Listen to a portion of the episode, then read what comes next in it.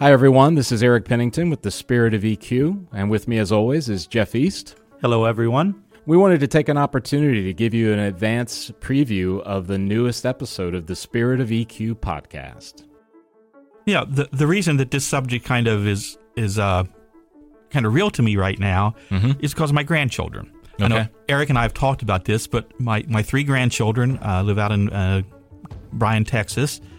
Are a performing, working Yep. punk rock band. They're 14, 16, and 18 years old. And because of my type of music that I like to listen to, I'm very proud of them. Um, and when I tell somebody about them, uh, one, the name of their band is a great punk rock name. I'm surprised nobody's ever taken. They're called Psychotic Tendencies. But they don't spell it with a P, though, No, right? they spell it with an S Y, which is an amazingly good punk rock name, I think. Yeah. But when I'm talking with someone about them and I say that they're a punk rock band, you can see a change in some people because they have a preconceived bias about mm-hmm. now what kind of people they are. yes. And I would imagine that runs the gamut from the music to the lifestyle to. Mm-hmm. The appearance, the whole nine yards. Yeah. Well, my grandkids are smart kids. They are some of the most polite children that I know. I'm so proud of my daughter for that. Um, they are they're just really good kids that like punk rock music and have decided to become a band. So people automatically assume who they are. Punk rockers have a bad reputation. So Yep. it's it's okay to have that as the first thought. But then when you start putting the person into it, in the case of my my grandchildren, Yep. that's where the bias comes in. You don't know them. All punk rockers are not the same. Hello, this is Jeff again, and I would really like to thank you for listening to the Spirit of EQ podcast.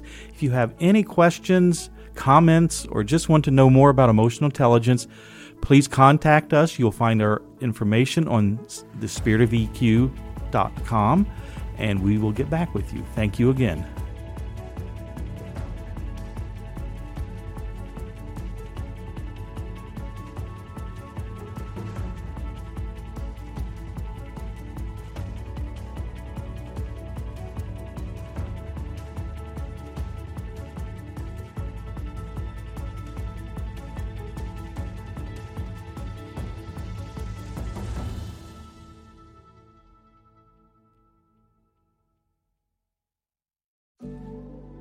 Hi, everyone. This is Eric Pennington with the Spirit of EQ.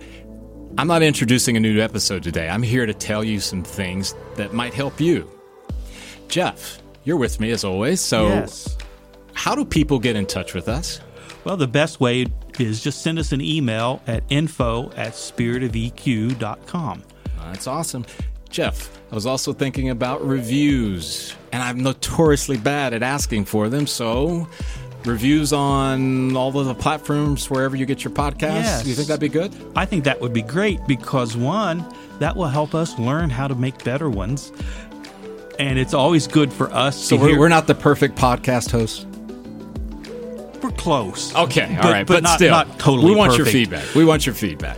But it it also might uh, let us know a new subject. Hey, we need to dig deeper into that.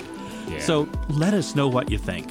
Cool. We really appreciate that. As always, too, there is social media LinkedIn, Facebook, and we also have a YouTube channel. Those also have mechanisms or, or options for you to be able to leave a comment, a like, or those kind of things. Just want to make sure that you know how to get in touch with us. Right, Jeff? Right. We appreciate you all. Thank you. Once again, we really appreciate you tuning in today.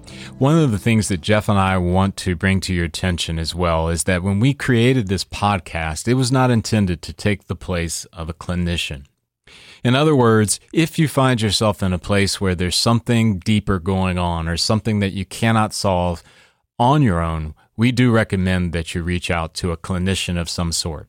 This podcast is purely opinion based and it is rooted in the desire to help you along your path in whatever way we can.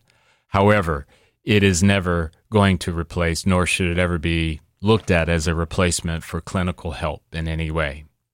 Thanks again for tuning in.